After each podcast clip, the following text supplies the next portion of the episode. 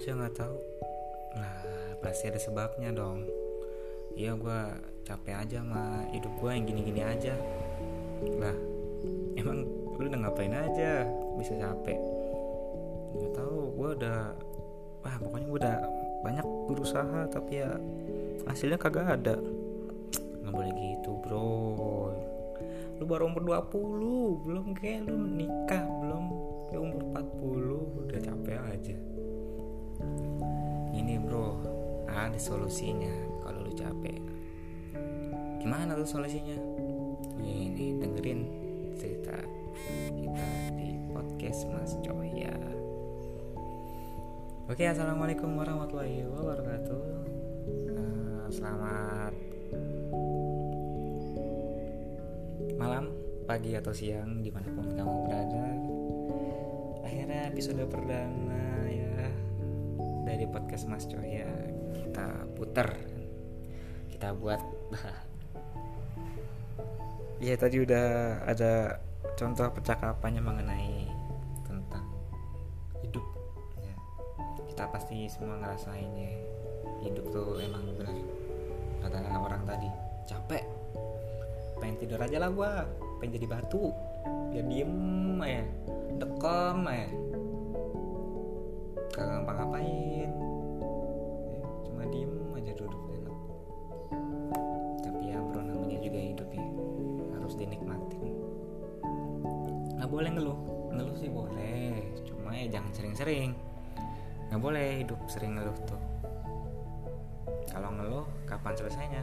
Kapan lu mencapai impian lu pengen, impian yang lu pengenin? Kapan kalau lu ngeluh terus? Tiap malam sambat di Twitter, sambat di Snap WA ya.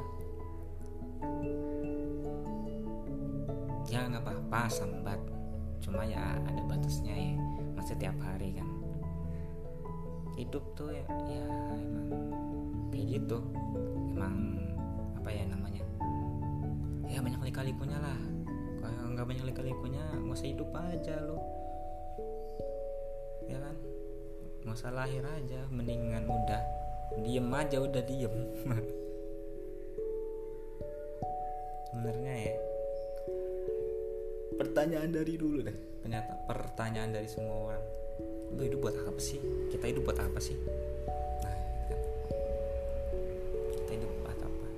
Ya buat diri kita sendiri. Bukan buat orang lain.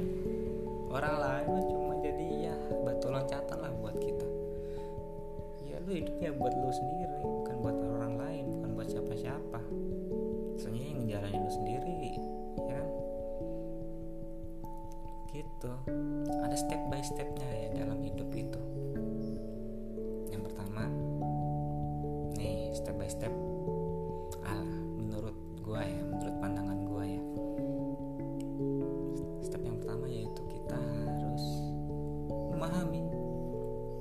Memahami bagaimana cara kita menyikapi kehidupan kita itu sendiri.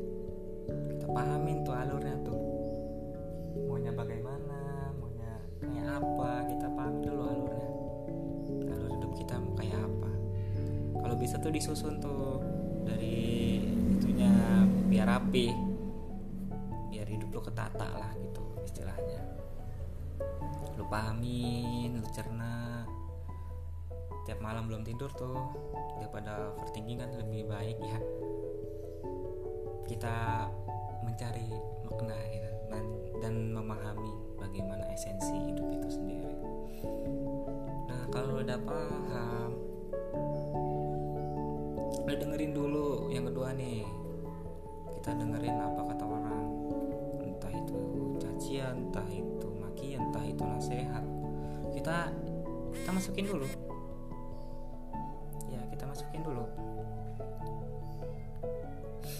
Baru deh setelah itu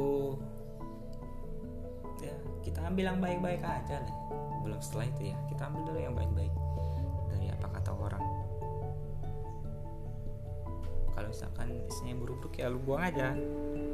Atau mungkin memang lu salah, makanya orang ngomong kayak begitu.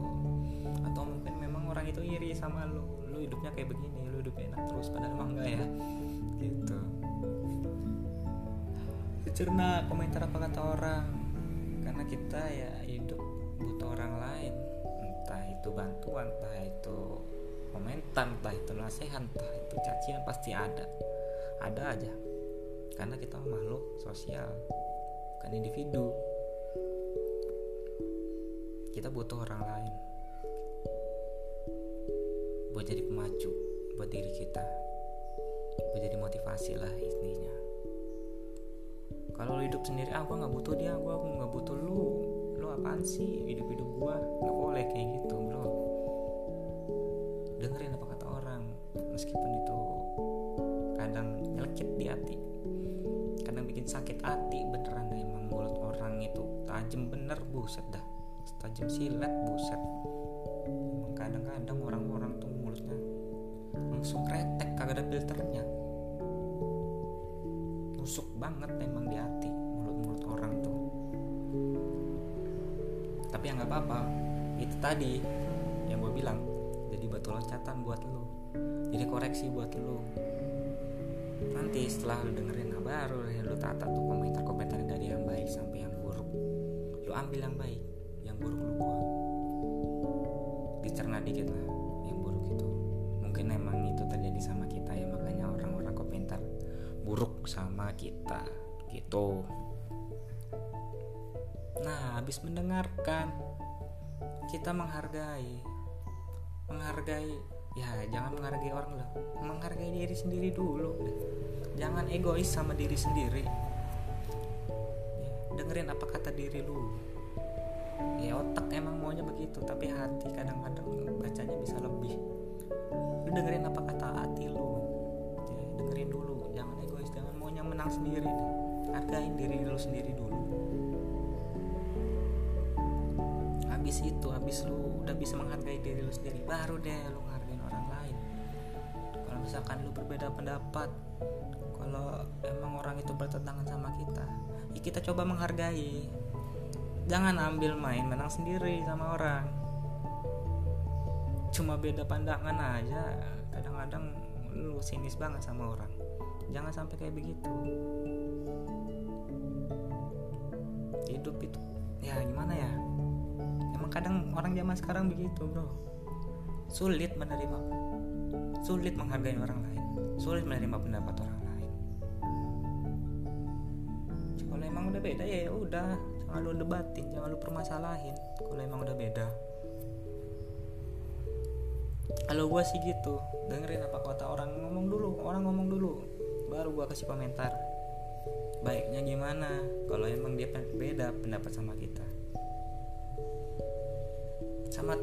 Sama temen dulu, kalau misalkan beda pendapat ya udah, nggak usah dipermasalahin, nggak usah didebatin, itu nanti bakal panjang, bakal ribet lagi, ntar lu bakal kepikiran lagi, hidup lu nggak lancar jadinya nanti gitu.